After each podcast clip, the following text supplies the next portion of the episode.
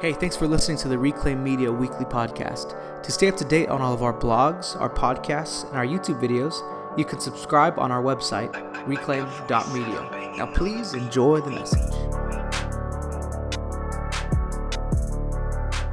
Sometimes, as we're walking with the Lord, we have these expectations of how things should go. We hear a word from God, we hear, you know, we get a word from a prophet or something, and we, we kind of lay it out, and in our minds, it's going to turn out in a certain way. But sometimes God doesn't meet our expectations. And in a season where He doesn't meet our expectations, it often bothers us or frustrates us. But most of the time, actually all the time, when God is not meeting our expectations, what He's getting ready to do is exceed our expectations. He's beginning to, he's beginning to do something that's even greater than what we ever thought it could possibly be. And so when your expectations are not met by God, don't get frustrated in that season. Instead, wait patiently to see how He will exceed those expectations. As we just passed Palm Sunday this past weekend, it got me thinking about Jesus entering into the city on the colt. And as he's going through, people are celebrating, shouting Hosanna. They're laying out the palm branches before him. Because what they're doing is they're celebrating who they thought Jesus was. In Matthew chapter 11, verse 1 through 11, it says, Now when they drew near Jerusalem to Bethphage and Bethany at the Mount of Olives, he sent two of his disciples, and he said to them, Go into the village opposite of you, and as soon as you have entered it, you will find a colt tied on which no one has sat. Loose it and bring it. And if anyone says to you, Why are you doing this? Say, The Lord has need of it, and immediately he will send it here. So they went their way and found the colt tied by the door outside on the street, and they loosed it. But some of those who stood there said to them, What are you doing, loosing the colt? And they spoke to them as Jesus commanded. So they let them go. Then they brought the colt to Jesus and threw their clothes on it, and he sat on it. And many spread their clothes on the road, and others cut down leafy branches from trees and spread them on the road. Then those who went before and those who followed cried out, saying, Hosanna, blessed is he who comes in the name of the Lord. Blessed is the kingdom of our father David that comes in the name of the Lord. Hosanna in the highest. And Jesus went into Jerusalem and into the temple. So when he had looked around at all things, as the hour was already late, he went out to Bethany with the twelve. So what's happening in the scriptures, people are celebrating Jesus, Hosanna in the highest. But the celebration will soon end as the same people who celebrated Jesus will turn their backs on him and cry out, Crucify him. Now, why did this happen? This happened because they were expecting Jesus to be a different kind of king. They weren't looking for a spiritual or eternal heavenly king or a heavenly kingdom. What they were looking for was an earthly king to come and release them from the oppressive government that they were under. So, as they were shouting out to Jesus, they were celebrating the Jesus they expected, not who he really was. See, what happens in our world today is the people that celebrate Jesus, when culture is celebrating Jesus, they usually celebrate him only when he aligns with their agenda. And as soon as they find out what Jesus is really about, what he really stands for, how righteous and holy and godly he really is, then the same people that celebrate Jesus in culture will turn their backs on him.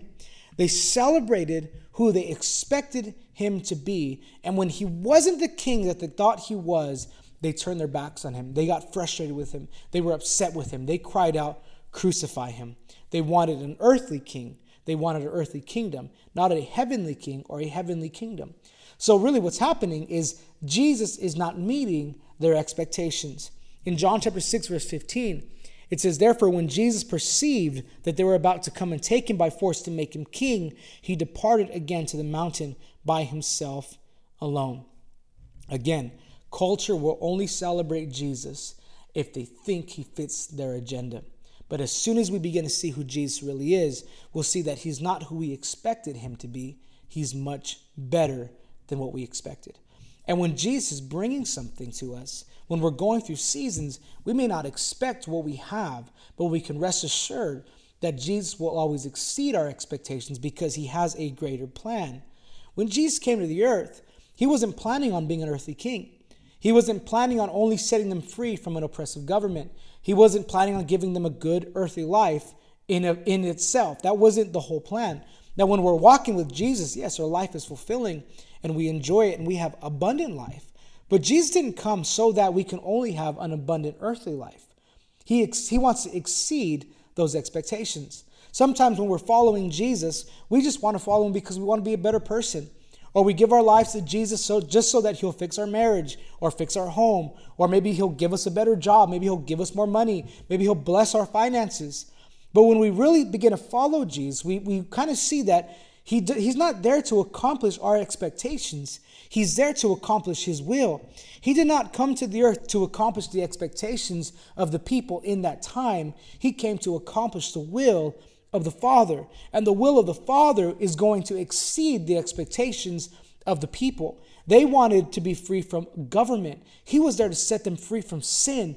They wanted to be free from, from the oppression around them. He wanted to set them free from death. He wanted to give them eternal life. He was exceeding their expectations because that is what he does. His plans are greater than ours, his plans are wiser than ours. He knows more than us. So listen, when you're walking with the Lord and you get frustrated because He's not doing what you expected Him to do, don't give up, don't quit, don't turn your back on Jesus because what He's really doing is He's getting His plan in order. He's setting His way, He's doing what He desires, and what He desires is much better than what we could ever expect from Him. He came not just to set them free again, He came to fight for them, He came to graft them in to a kingdom family. He came not just to set them free from an oppressive king, but to make them a part of the king, the king of kings. He came to bring them into a heavenly family.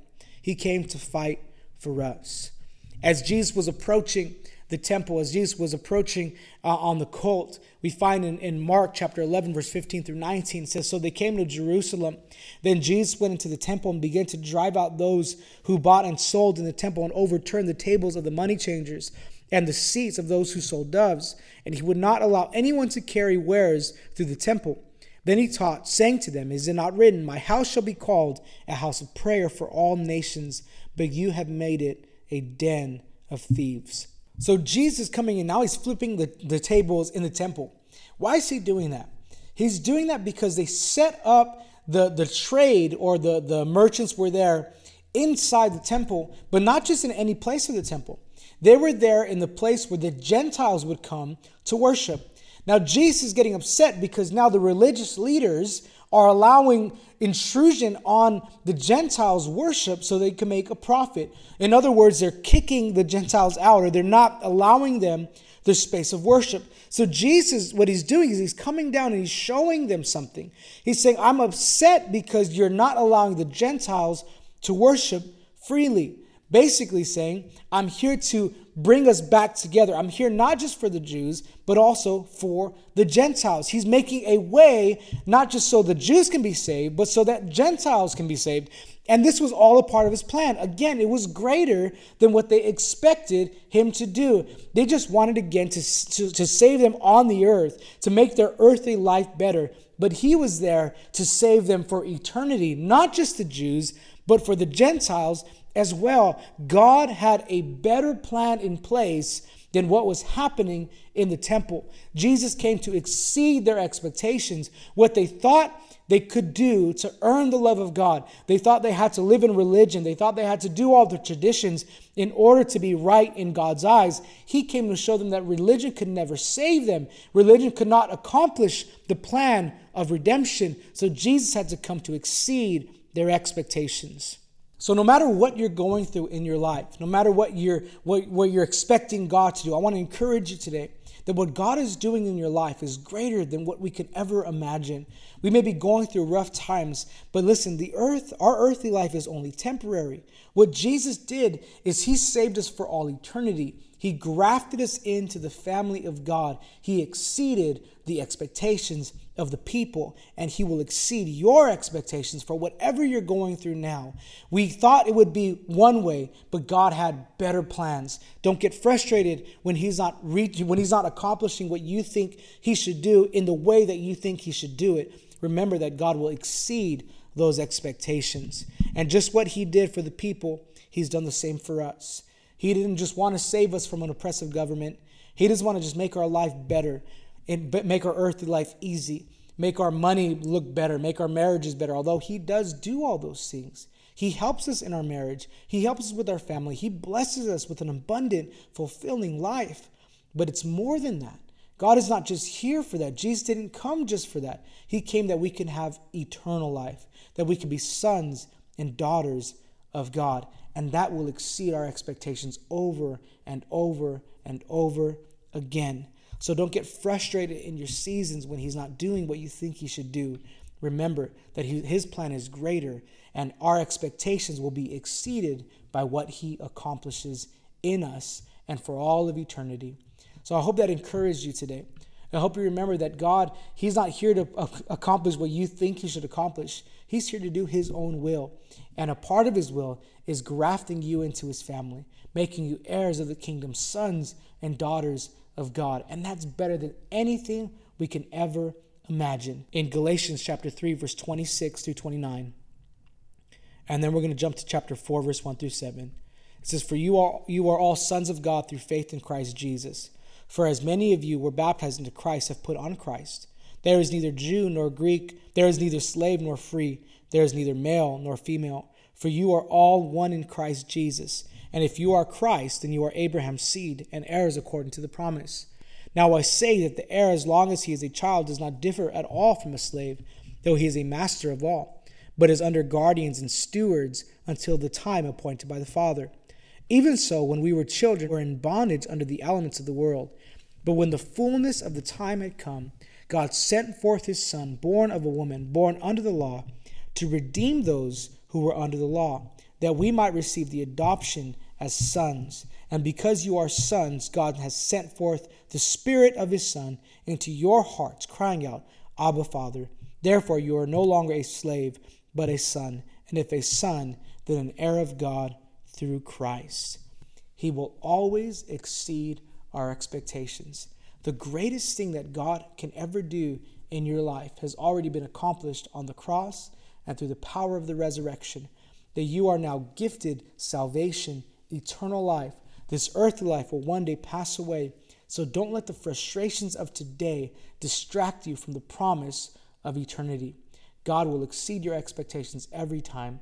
He's not here to accomplish what you think He should accomplish. He's here to accomplish a plan that's even greater than you can imagine. He's working in your life. Don't quit. Don't give up. Trust in the plan of God and see what He's going to do in your life. Thank you for watching today. Again, I hope this encouraged you. I hope this helped you today. If you want to support uh, Reclaim Media, you can do that on our website. If you want to become a monthly supporter, that would that would be amazing. If you want to do a one-time gift, that would also be very helpful. And if you can't give financially, I'd ask that you share these videos, like them, comment on them. That will help us out a whole lot. So I'll see you next week with another encouraging message. Thanks for listening to the message. If you'd like to help us to continue to create content like this, you can sign up as a supporter on our website, reclaim.media slash donate. Thank you.